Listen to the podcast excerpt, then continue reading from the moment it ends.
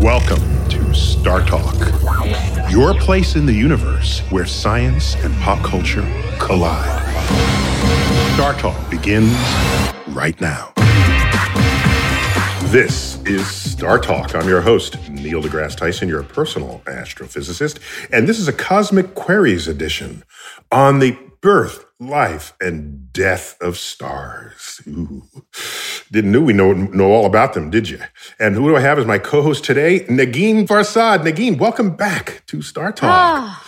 Oh my gosh, I'm so excited about today's topic. I don't understand any of it. Well, you're in the right place at the right time. And you you're a comedian and you're a host of Fake the Nation, which I was recently a guest on. I was delighted. Oh, Thanks for having you me. You were so great. Uh, people should listen to that episode. Oh, well, thank you. Yeah, yeah. And you're also author of the book how to Make White People Laugh. Now, I laughed just reading that title. Is that allowed? and that's the entire book is just the title. That's it. And there's no, it's actually just a notebook where you can write your own thoughts. I didn't know if the, if the like the laugh police, no, you're not white. You can't laugh at that. You know, the thing. So while I, I, as an astrophysicist, have some background in the birth, life, and death of stars, it does not compare to who we brought in as a special guest, a friend and colleague, Jackie Faherty. Jackie, welcome. Hi, everybody. All right, all right. Jackie like lives in the lives of stars, and she knows where they come and where they're going, where they've been.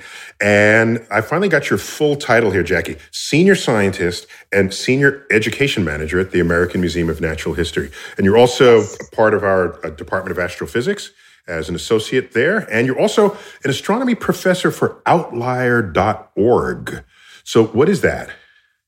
Yeah, outlier.org is this company that was started by the co-founders of Masterclass. Oh, okay. And they yeah, which you you did a master I did a master class, right? yeah, yeah. But they're good people, yeah. all good people. Yeah.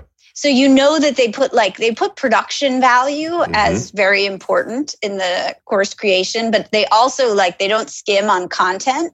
So they contacted me and a couple other astronomers to put together an introduction to astronomy class that would um, bring all the things that you need to know about the universe at the 101 level. Yeah, you know? Astro 101. Excellent, excellent. Yeah. Critical to this, though, is that they came to the Hayden Planetarium before they even talked to me about this because they loved our visualization mm, space mm-hmm, mm-hmm. there. Mm-hmm. And, and, so and you have is, access to data that helps inform so many of our visualizations in the shows that we produce. So you're you're like a key cog in that turning wheel of bringing the universe down to earth. Mm, nice yeah. so Jackie, let me just lead off with a question for you, just to get so we're all on the same page. And Negin, since she doesn't know anything, we got to make sure she joins the page that you and I are on. All right. Uh, if stars live millions and billions of years, and we look up at the night sky and just get a snapshot of them, what right do you have to possibly claim that you know how they're born? Yeah, it's uh, it's pretty offensive that we we decide we know how they're born, right? that's that's just audacious. That's yeah. like taking a snapshot of Negin and saying, Negin, we know when and where you were born and when you're going to die and where you're going to die, and yeah. but you just have a snapshot of her yeah, in this one it's moment. Also, it's like the worst retroactive gender reveal party. well, right. So, so the thing with stars, which I think is it's really fascinating, is sometimes we project human emotion onto them. So we talk about the life of stars as if they live somehow and that they die and that this is sad. But there's really no life or death. It's just sort of morphing from one kind of thing into another. And this is what stars do. And when we look up at the nighttime sky, we look for signatures in the vast numbers that we now know are out there that tell us that this one is recently in the stellar form that we see it, or this one's heading out of looking like the stars as we know and love them. And it's going to start to look like something a little bit different. So it I, we do know a lot. We also know very little, but we do know a lot. That's a disclaimer. I yeah. love, we know so much, but really we don't know much at all. But we know so much. Um, you're. This makes you sound a little bit like a lawyer and uh, not a scientist Yeah, well, when you I- say stuff like you know, that. You have to put a clause on everything because you can't have people thinking that we know everything there that there is because then there'd be no reason for us to continually like say they're so mysterious the, the cosmos are so mysterious. And vera rubin actually i think she famously said something like we're like kindergartners right now humans that are looking up into the sky and trying to figure stuff out no one should say we're advanced when it comes to like everything that we know and understand there's so much to know and understand and learn but we do know quite a bit about stars. Well, you can't just blow by Vera Rubin without a little bit of bio. So she she was one of our more senior members of our community. Died a few years, a couple of years ago, and she discovered dark matter in galaxies. So that sort of brought dark matter home in a way that was like, whoa, this stuff is not just exotic at the edges of the universe; it's in our face. And and we just named a telescope after her, Jackie. Right? The um, That's right. Yep. the, the, the large synoptic survey telescope, which no one wanted to pronounce. And we said, it's time to just fix that up. And so now it's the Vera Rubin telescope. She's one of our uh, heroes in our field. So go Absolutely, on. yeah. Yeah. Yeah. mhm. Yeah. And I actually overlapped with Vera when I was a postdoctoral fellow, the phase you get to when you have a PhD and you're in between like faculty or whatever next stage you get into. And I was at the Carnegie Institution for Science in Washington, D.C. And that's where Vera did a significant amount of her career. And she was a huge advocate for women in science. I mean, massive advocate for women in science. So she was, it was amazing to be in the same department that she was in. By the way, Jackie, who among us hasn't been at the Carnegie Institute for Science as a postdoctorate fellow? I'm just, you know, talking to the choir here. I mean, That's just a thing. It- it's just a thing. Although, Negin, did I hear Jackie say that uh, being a postdoc is what you are before you have your faculties?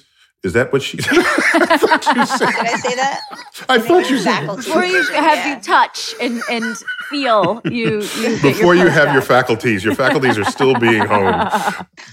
Uh, so, that, so that's great. So uh, we soli- we solicited questions from our Patreon members. I, so apparently th- th- we're playing hardball now. You want to get a question done uh, in on this, you got to sort of get in the in the Patreon circle. So uh, Negin, you collected them. I haven't seen them before. I think Jackie knows the topic, but I don't know that she's seen them either. So we're hitting out at this cold. So let's do it. Okay, you guys are um, up for some treats here.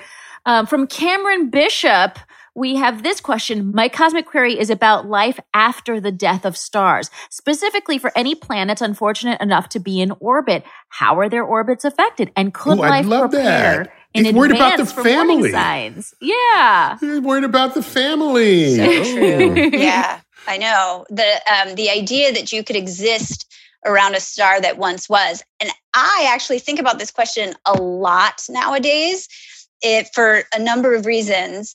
Uh, but we are finding planets around dead stars around see there i go again. I just said that we always project these emotions on stars but stars that have morphed into their new counterparts so white dwarfs these end products of stars like our sun or neutron stars which are higher mass than our sun would be. Uh, and you can find worlds around these things like planets that have either survived they've survived whatever this thing was that was like to have your star basically lose its ability to be a nice core hydrogen burning thing that provides you nice sunshine and light and it fades into this other other phase. So so planets can survive this. So we should talk about our own solar system because we have eight worlds planets that we call in our solar system. Pluto's out there as a, a, a dwarf planet. Neil, I know that's your favorite um, topic. I, I'm, I'm, you know, I, I'm biting my tongue. I know, I see you are. I can see you obviously biting your tongue. Right. So A I lot did of restraint. A lot of restraint. Thank you for noticing, Negin. I was, I was, rest- okay. I noticed that. Uh, but Mhm. so you know, when our sun starts to lose its hydrogen and and and uh, burn out, uh, it's going to expand and it's going to absorb the inner solar system. Mercury, Venus, Earth, probably, and maybe out to Mars is going to get engulfed in the sun. This sounds like a spin off series to The Biggest Loser, like a really galaxy wide spin off series. Yeah, yeah, yeah. Well, so you you could feel. so what do you say? Wait, wait, wait. So Jackie, what you're saying is in death or in its transition to not fusing hydrogen in the core, uh, it will eat its children. That's what you're saying. You could say it like that. I think that as long know, as we're going to anthropomorphize, it, right. it dies, and right while it's dying, it eats and vaporizes its children. Yep, yep. And there is evidence, at least some observational evidence, that this does happen. That planets do get gobbled up during this process. There's objects that we look at, the white dwarfs that we are, white dwarfs as these evolved states of stars like our sun after they've run out of their hydrogen um, they we found they've got signatures of basically pulling in the last of this material that might have come from a rocky world like the earth and so we do see signatures of that planet on the white dwarf it's a really cool new thing in what science. you're saying it's, it's like it you, you're saying it's like it's got food on its lips that it didn't wipe away. Nice. it still has evidence of eating of eating the planet still in its mouth. Nice. Yes. Yes. It's like it a is. lot like my toddler. all day long. You know exactly what they, they've been eating all day. The ice cream drip, the thing, the, the, the candy cane. Right. All right. By the way, I just want to point out: Are we uh, are we allowed to say white dwarfs? I just want to make sure we don't get oh. canceled oh. here. yeah, we're the black dwarf. I'm gonna... we can say that. You think we can say that? All right. Yeah. All right. Yeah. But white dwarfs, so planets around stars that have evolved is a thing. I don't think you want to live around it necessarily. Oh, but a cool thing in our own solar system, when it does happen that our sun ends up doing its thing and bloating out, you called it, what did you call it? The, um, the biggest loser aspect of yeah, yeah, yeah. A spin-off series of the biggest loser. So when that happens, it's gonna get hotter farther away from Earth. So Pluto might thaw down and be an interesting world to look at uh, at that stage. Just I ain't moving to Pluto. Don't don't don't try to get me to move. Saying, that ain't happening. That ain't happening. I'm just saying. I'm just saying too. All right. So what it means, Jackie, is that if we figure out how to, as a species, outlive the sun, we need to find another star system to travel to. And I would hope in 5 billion years we have enough space travel to enable that. Well, you know, we could maybe stay in our own solar system, Neil, but we'd have to stay within because we've got a lot of interesting planetary bodies outside of the planets. There's the moons in the outer solar system that are intriguing. So we planet hop our way away yeah. from the sun as the sun is dying. We keep thinking about our own solar system before we decide, like, let's kick it from this side of the you know, galaxy, Orion arm yeah. of the galaxy and yeah, head out. Okay. All right. Just a suggestion. All right, keep it coming, Negin. All right, from Ben Sellers. Um, he writes Neil and others have said the beautiful words that we are all made of stardust. By the way, Ben, if you really mean it, you should get the tattoo. Okay. He writes atoms forged within stars that later spread through the universe after a star dies. But how do we know that the atoms in our bodies are from stars? Is there a solar barcode on my uh, nitrogen atoms? I a stellar zip code for my oxygen? Couldn't these elements have been generated from, in the Big Bang or during other processes? Yeah. Jackie, what's up? Yeah, I love this question. There is something that uh, is kind of new into pop culture or even pop science culture, I would say. It's called the Astronomer's Periodic Table. Have you seen this, Neil? No, it's, I haven't. I haven't. It's really cool. So, an astronomer named Jennifer Johnson at Ohio State was getting so frustrated with um, this concept that gets thrown around that all heavier elements formed through uh, supernovas. So that you need supernovas that are to form anything that's heavier than hydrogen, I can say. So um, you know, hydrogen and helium, we think come from the Big Bang. That that that one, I hope Ben wasn't necessarily disputing. It's the higher elements, and you get some lithium from the Big Bang too. But it takes higher level explosions to get the rest of the stuff. And Jennifer Johnson was getting frustrated with it. So she created on a bar napkin one day this, this diagram of the periodic table as shown through what processes developed those elements. And then it got turned into a graphic that gets used now. So I suggest anyone look this up because it's an awesome, beautiful graphic. If you want to know where gold comes from, where astronomers think gold comes from, or silver, or copper, you have to look at this diagram and it'll show you what we think the physical process was that led to that element emerging onto your periodic table. So, so like, Jackie, you're saying when I was in high school and my chemistry teacher said, uh, "Here are all these elements on the periodic table," and I asked him where did they come from. He said, "Oh, we dig them out of the earth."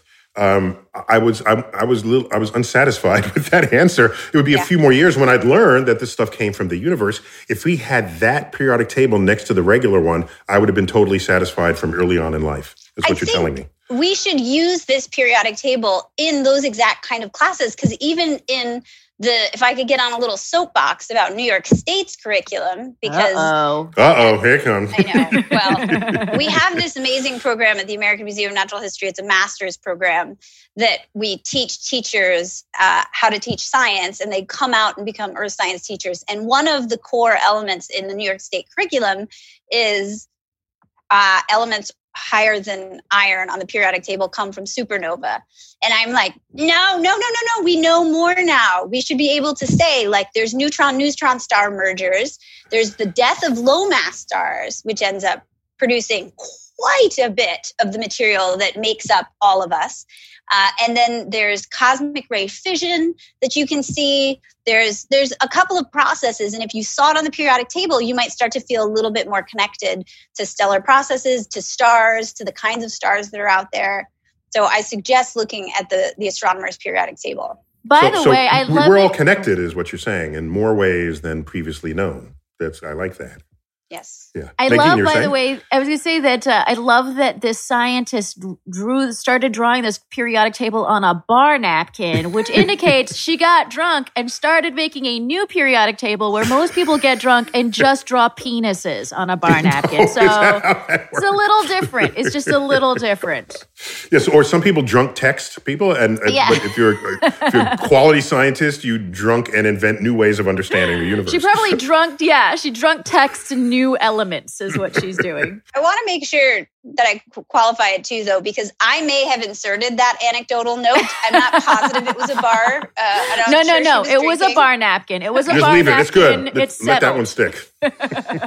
we got to take a quick break. When we come back, more cosmic queries with Jackie Faherty. We're talking about the birth, life, and death of stars.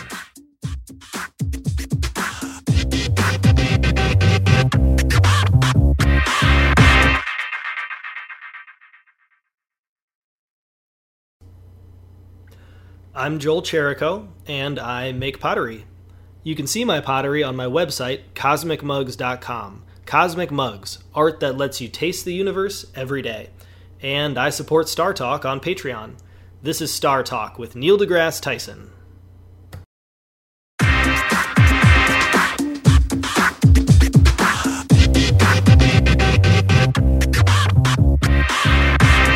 Back, Cosmic Queries. I'm with my co-host Negin Farsad. Negin, always good to have you on Star Talk. Just, Oh, I just love to say. I, I want more of you on Star Talk, so we, Oh. we got to work that out.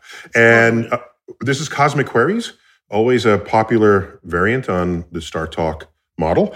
And uh, today the topic is the birth, life, and death of stars. And we've got my friend and colleague, Jackie Faherty from the American Museum of Natural History. It's what she does, it's what she breathes. She thinks about stars day and night. Jackie. All right.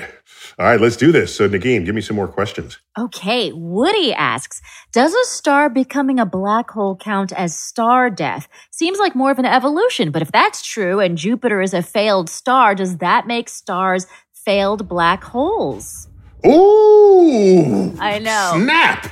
He got real hot there. He got he got all philosophical on you, Jackie. Yeah, g- dig dig I- out of I- that one, Jackie. See what you do with that. I mean, there's a couple of triggers in there for me when it comes to words that one, um, because as as as I'll start with the biggest one, which Neil knows that my my super expertise in astronomy is on these things called brown dwarfs. So we talked about white dwarfs. White dwarfs are stars that have evolved off from like our kind of our sun's mass. Brown dwarfs are objects that exist in between stars, and planets. Now, what people like to call them, because of various reasons which I could get into, is failed stars, because they don't have enough mass to get their core hot enough so that they can burn to have a nuclear engine like the sun does. So they call them failed stars. But does anybody want failure in the title of what No. they are? Let's just all say no, No. We don't. We don't. Advocate for them. Thank you, Jackie. Mm. You're welcome. They have feelings too. right. Right. Okay.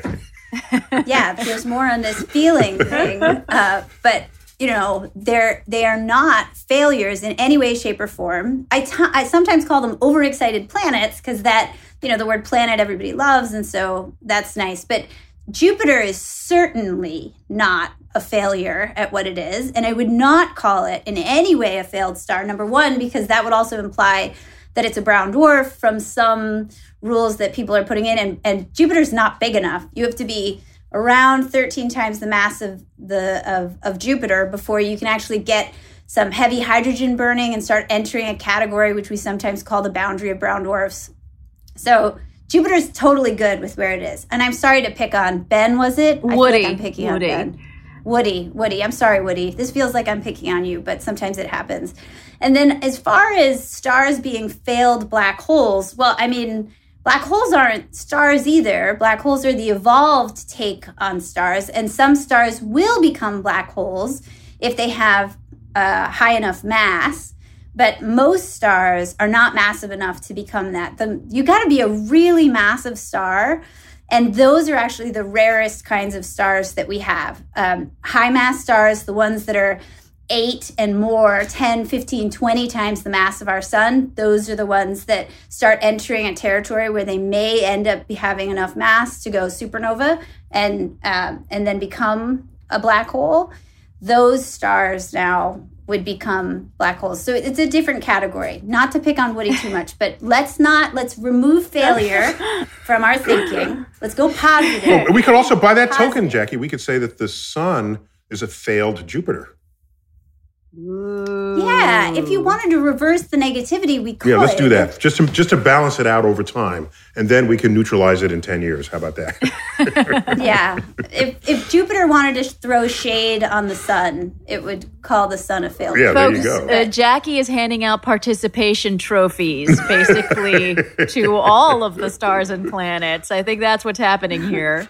And to and to be explicit, there, uh, if Jupiter eclipses the sun for another civilization that's looking at the discovery of planets, then Jupiter is literally throwing shade on the sun. That's good. That's pretty good, Neil. Yeah, yeah. I'm Well done. Well done.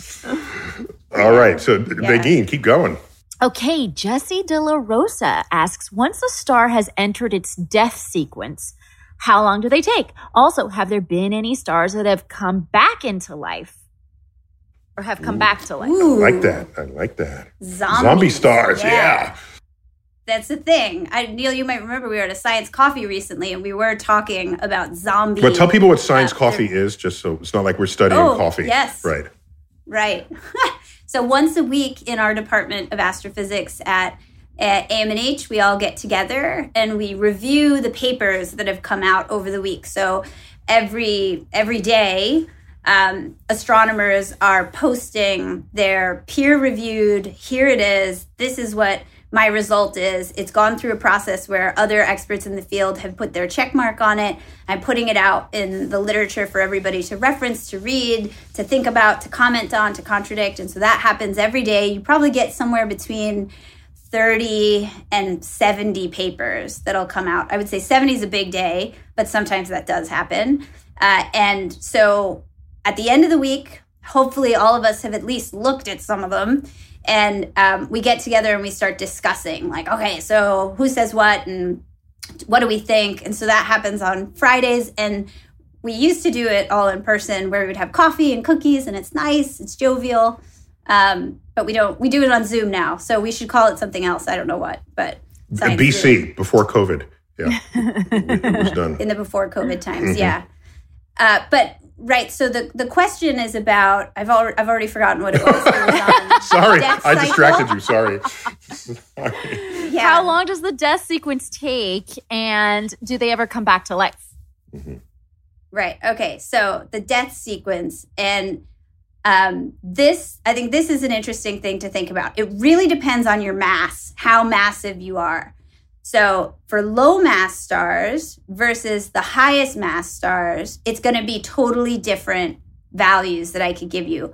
For the lowest mass stars that exist, which by the way, they are the most populous stars in the galaxy.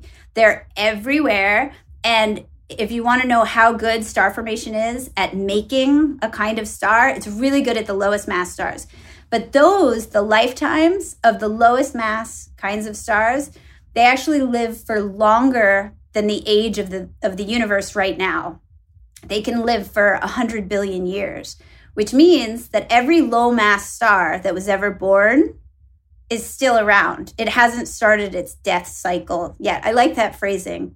Um, high mass stars on the other end of it they they're they live wild and they die real fast so they go very quickly through all of their fuel. There's a good analogy here somewhere of the kinds of people that might be low mass stars versus high mass stars but i don't have it. The highest mass stars are um, they they will go they only live for 100 million years. The lowest mass things, like I said, they'll go for 100 billion years. Can you believe this? This is insane. So they're everywhere and they're beacons of the history of the galaxy. Um, and now, once they do start going through the phase, like our sun, for instance, is about four and a half billion years old, as by our metrics of measuring it. And we think it's got enough hydrogen, enough fuel to go for another four and a half billion years or so before it it's out and it's a red giant and it blows off its outer layers and then the whole chaos ensues in the solar system. But there'll be a lot happening in say a billion years. It's going to get super hot in our area of the solar system because uh, the ha- the the sun is losing a bit of mass. It's got a nice solar wind. It's losing a bit of mass. Temperature is getting a little bit hotter. Uh, and so, because of that, um, conditions will change in the solar system. It's not necessarily the death cycle, but you could say it's it's the aging process. It's the aging process for stars. All right. So, so how, how much of a star's life does it spend dying? Well, maybe that. What fraction Oof. of its life? So, you, if I live hundred billion years, now I'm ready to die. How quickly do I die? So, in in astronomy, we define your like you're solid, you're a star, you're not dying, as the time that you spend um, what we call the main sequence. The main sequence, the time when you're stably burning hydrogen and you've got a core that's nicely balanced where the pressure that's coming from the core is balanced by gravity trying to contract you. So that's that's a stable situation. And that's what we technically call the so you're referring to astrophysically stable as distinct from emotionally stable because that would be a different oh, issue. oh yeah. Right. The emotionally stable star. You could probably make a really good comic out of like the stability strip for stars. There is an instability strip you know? Yeah. there I'm not making this up. Stars live on their main sequence, and when they start to go off, they go on an instability strip where they they're wobbling around, they're unstable because gravity and the pressure coming from their cores is trying to find a new balance. And because and they so need did, more sleep. You know, they need to be hydrated. There you go. like they need to meet some of their basic self care needs. There it is. There yes, it is. all of that. and so the, I, I would agree. I'm in a complete agreement with this. Even though I said I don't think we should have more uh, give emotions to these, but it's it sometimes it helps. They need they need loving environments. They need to be in an area where they feel good. You don't want to be in a highly irradiated area. That's not good for you. That's very or in a place where there are too many other objects that could do a gravitational uh, slingshot around you and mess with your orbital stability. That that's it, bad too. Exactly. Exactly. Do you want to live? So that some of this could be um, like urban life. if you want to live at the center of the galaxy, that is not a solid, healthy place for most stars. Let's just all be honest. There's too much radiation. As someone who, There's as much someone who lives in. Manhattan, I take issue with that characterization. I hear you. It just means you're irradiated, uh, Negin. That's all that means. Irradiated So in wait, the so tell me about way. zombies now. Tell me about zombies. So that was the other half of the question. Oh, right. Yeah. So can a star come back to life after it's already passed through a um, its evolved state? And so the answer to that is yes, sort of. So it depends on what you mean by like what stage it might be in. And the thing that we were talking about at Science Coffee was these zombie neutron stars. So these evolved versions of stars. So they've already passed through. Like, can you become a star again? that question I don't have an answer to. I don't think that that's an easy thing to come back from.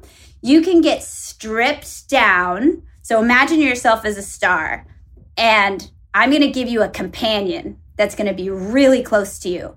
And that companion is just going to start yanking on all of your material so that you're in a companion scenario where one object is pulling material from the other, getting bigger. One's getting bigger, the other's getting skinnier.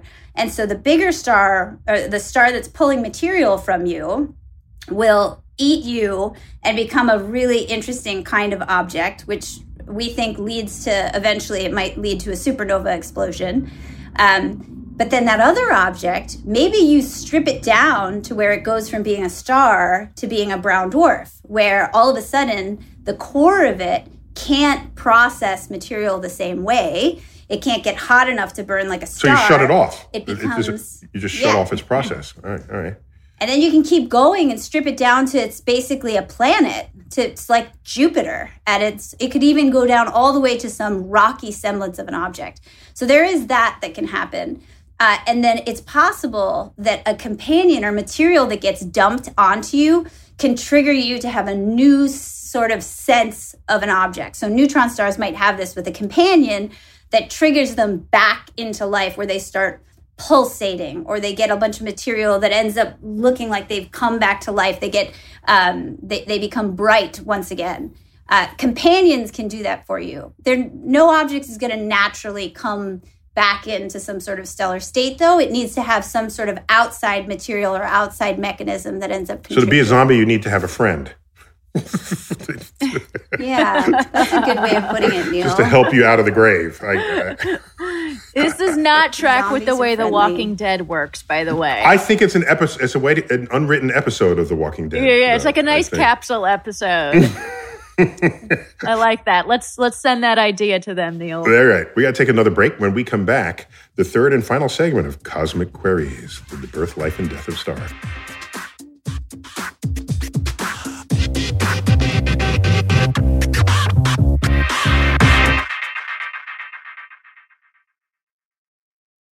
Hey, it's time for a Patreon shout out to the following Patreon patrons. The Warzone 12, 1 by 4 by 9 that is the name that's given. And Michael Borger. Guys, thank you so much for your support and for your very amusing names. And anybody else who would like their very own Patreon shout out, please go to patreon.com slash Star Talk Radio and support us.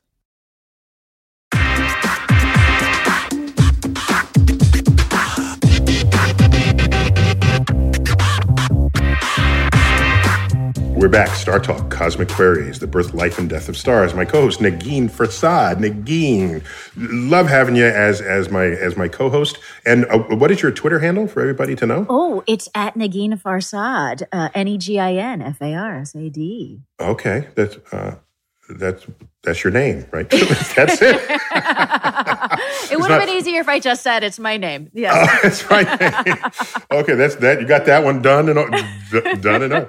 And Jackie, you're also uh, active on social media. So how should people find you? I'm on Twitter, Twitter and Instagram, and my Twitter's at J Faherty. That one's easy. I feel Yeah, like yeah. Is it- F A is my H name. E R T Y. Yeah, Yeah. should be easy. Mhm. And then at Instagram, it's at J Faherty seventeen. Ooh, Ooh, there were 16 other Jay Faherty's? I don't know if there was. I just like the number 17. So as soon as one is taken, I'm like, and then I auto- automatically just jump to 17. Oh, I got so. you. All right, very, very cool. All right, so we have questions. This is our third and final segment. And Negin, uh, let's see how many we can squeeze in. Go for it. Okay.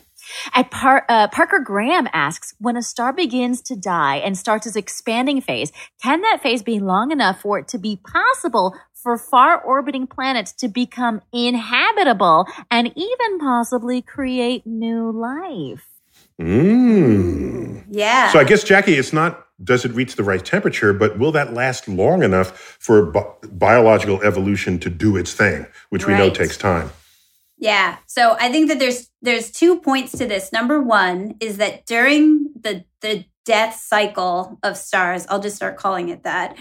What happens is the habitable zone around the star does start moving. This is part of why we're going to have such a problem around the sun in about a billion years because by that time the habitable zone where liquid water doesn't have a, a liquid water is the definition of the habitable zone where it can bubble on the surface. And so, unless you're in that habitable zone, water is going to be an issue. So, for these giant stars, Liquid water. Liquid water is going to be an issue. liquid Yeah, water is going to yeah. be an issue on the surface, I should say, too. That's Mhm. very important because you can have water deep down under a crust of ice or something. You can you can have water. But liquid water bubbling on the surface is one of our metrics for defining like that might be a good place to look for for life. So the habitable zone that area moves around a lot as that star is moving through the phase. And so, wh- how long you need for biological life to show up, it, it has to get there somehow. If your world already has an ocean, so let's say in our own solar system, as an example, when our sun starts to bloat out and some of the outer objects in our solar system, there's awesome moons like Enceladus and Europa and um, even Pluto. I know Neil doesn't love Pluto discussions at some level when it's talking about it as a planet, but that's why I like to call things worlds. Um, the habitable zone will start stretching away from our sun, and they're already created objects which may already have a lot of the ingredients that you need for organic life. And so I would I would not count it out as impossible but you do need some of the ingredients there already. So the prescription is have something there, be ready, and maybe the habitable zone will show up at your door uh, and you'll melt down and life could emerge Mm. Mm. fluently. All right. Yeah. I like it. All right, keep it coming, Negin. Okay, uh, Jared Sim says, uh, hello, Dr. Tyson, Dr. Faherty, and of course the hilarious Negin. I included that part. There's a compliment to me in there. Um, Jared asks, what Jared's favorite comedian ever in the whole universe. Yes, okay. That's, right, that's right. That was in, in parentheses. Um, what would happen if you could split a star right in half? Would it come back together from gravity and other binding forces, or is there a sufficient distance where they would be two separate pieces? Lifespan? Question mark. Wow, this sounds like a science fiction, something that the Death Star weapon from Star Wars might want to try to do. I'm done, We're done killing planets. Now let's cut a star in half. Yeah. Yeah. Yeah. I will say a lot of these questions are are a little dark and a little dangerous. Like I don't know what the what people were thinking when they were submitting them, but there's definitely a little bit of darkness here. Uh could you split it like take a knife, like some knife and split it down the middle? Um, yeah, just a laser, just laser. Cut the thing in half. right. And then what happens next? my immediate reaction to that is absolutely not but um that's in part because you'd have to be so this is so science fiction because you'd have to be so swift uh, in order to figure out how to get certain physical properties to not immediately react so that you could get a scissor through it i mean a, a better answer maybe is to a question that this person isn't asking but i want to answer and i think it does help here is um, when you hit one star with another star, what happens? Because that starts with two halves. And number one, how often does it happen? And that answer is stars don't collide very often, but it can happen. They swirl around each other because gravity is something that's not that interested in seeing the two objects smash into each other. They have to overcome that. Then when they do, they can coalesce into a new thing. To, to get two halves um, is very science fiction in my in my quick reaction to But I'm imagining, but let's, but if, if it is science fiction and you have these big old hands, let's say that it grabs two sides of the star and pulls it apart. There's a distance you could pull them apart where I think it, they would just coalesce into two separate stars, each with half the mass that the previous one had, right? So, but I think you end up with a contact binary scenario. Yes, you could, because we do have contact binaries where two stars end up sharing the same amount of material that's orbiting between them. They're very dangerous. And ultimately, when you have two stars that are coalescing, they do go through a period where they're kind of evolving as two separate cores into a solid core. So I'm just thinking how you reverse that process. You'd have to pull those two stars so yeah, the answer to that one is yes. There is a distance which if you could rapidly separate them and pull them apart where you're good and you will have two smaller objects. That is that is possible. So if we were infinitely powerful or we were the programmers of this simulation in which we all live, and there's one star that has just way too much mass, and there's some needy planets out there, you could have the power to just pluck off uh, material and just put it where you want it and scatter the stars so, so one star can become 10. Well, there is there's definitely enough mass in some stars to pluck out hundreds of stars where there's still stars. There's still stable sta- objects. Right, Um, okay. and so that is possible, but you'd have to redistribute the material. Uh, I'm thinking of it like as a Play-Doh. Like you'd have to make sure that the outer core and the inner core, because there's the, these Plus, it's very socialist, and we you can't have that. None of the Merc. Merc. you have too much mass. But I love the idea that Jared sees the stars kind of like our Senate, uh, just split in half down the middle. Right. But I just want to say, Jared, the stars are not that partisan. And if they are, Kamala Harris will come in and, and be the tie breaking. This will tie break that out. That's right. Um, another question. All right. Yeah, let's do it. Robert Weaver, another dark one. Okay, Robert Weaver Weaver asks, what would happen if the nearest star to us blew up? Oh, I like this Mm. question. Um, so I'm not sure which star they mean because sometimes they might mean our sun. Do they mean our sun?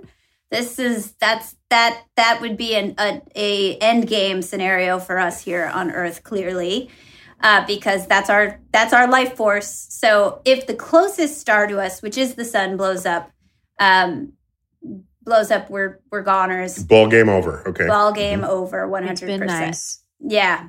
Uh, the next closest one to us, this is always a fun pop quiz, um, is a triple system, actually. There's three stars in that system.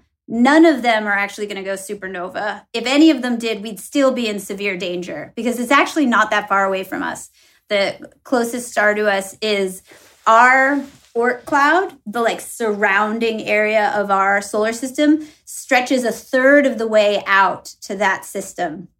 So we're already pretty close to it when it comes to like our extended family of the solar system. So uh, the nearby vicinity, what I call the spitting distance area around our solar neighborhood, Like the an- suburbs of our solar neighborhood.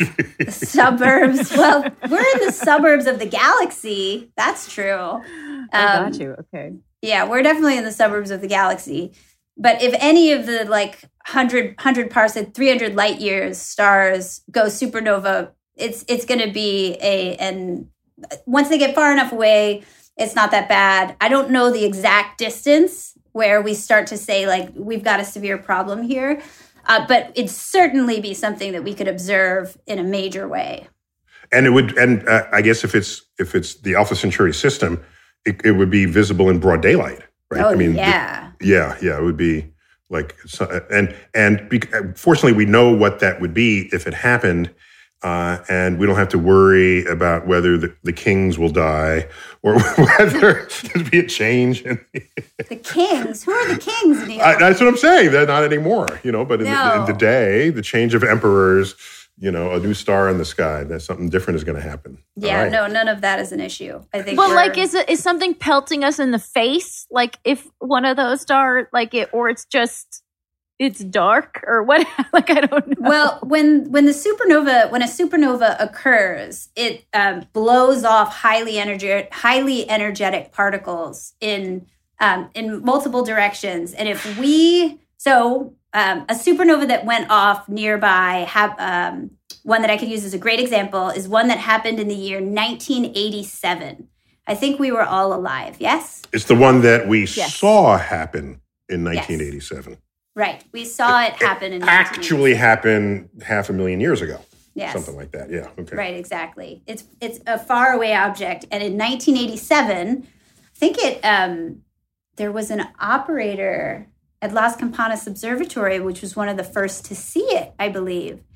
Uh, but it was a noticed thing. It was like, oh, this thing got bright, and then the um, they detected, they actually detected the Earth got hit by a couple of highly energetic particles called these neutrinos hit the earth and were detected. And we collected like i don't know it was like 15 of them.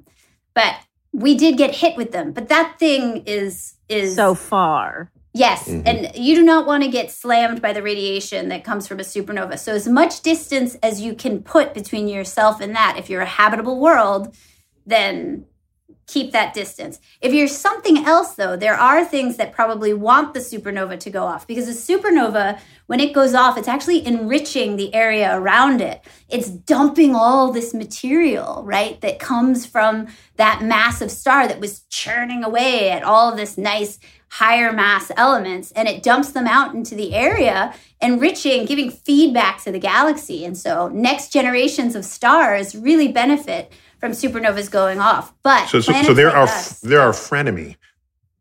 They can kill us, but really we, we like them at some at some Well, point. we don't- I think. we don't know if a supernova went off that triggered our own solar system being formed. Well, our sun being formed, which led to our solar system being formed.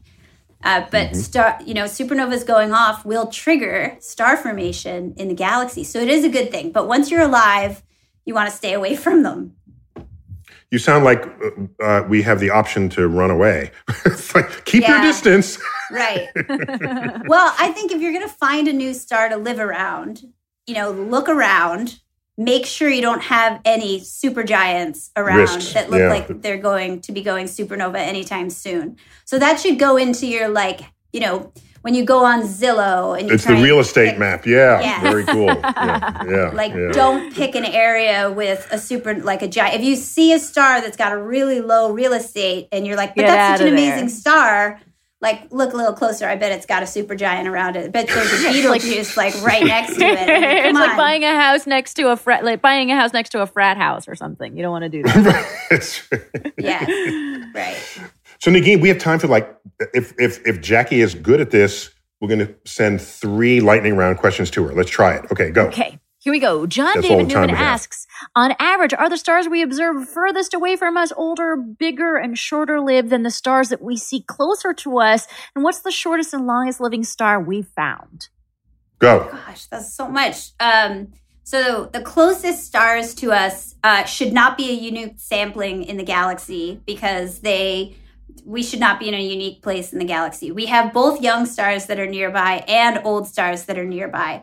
Um, so we do get both. The youngest stars that are near us are on the order of um, depends on what you mean by near, but like let's go to 300 light years away. Then you start getting things that are like 2 million years old or 3 million years old. But we've also got stars sweeping in that are like 10 billion years old that are near us. And so that's all what I would call spitting distance away at like, let's just say 100 light years or so away from the sun. Go. Next one, Negin. James uh, Senior asks, "What starts the gravitational pull that brings the elements together to form a star?" I'm guessing that in a nebula there is an abundance of the correct ingredients to form a star, but how did stars form before there were any nebulas? Ooh. Yeah. First stars are the best stars in some ways. And that was a bunch of hydrogen coming together, pull the hydrogen together because gravity is your friend. And gravity pulled the hydrogen together. And the first stars were mostly hydrogen. They were unstable and they blew up big time. Wait, but you speak you speaking like gravity is something separate from the hydrogen. The hydrogen atoms have gravity. Yes. Right. And you get And enough of them pulls them together. They'll have a collective gravity. So it's the mutual gravitational attraction, not like gravity just some thing hanging around. Or it might be. How about dark matter? Isn't dark matter gravity? Yes, Sitting and there minding I- its own business? I think we should be honest too, Neil. We're gravity is very confusing. Gravity is not exactly the easiest thing for us as scientists to understand. Sends so many mixed signals. I know it Mixed signals.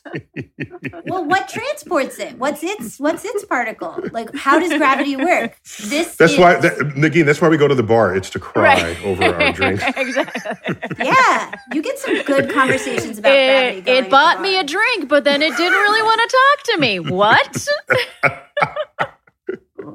So we've got to end it there. Uh, but great.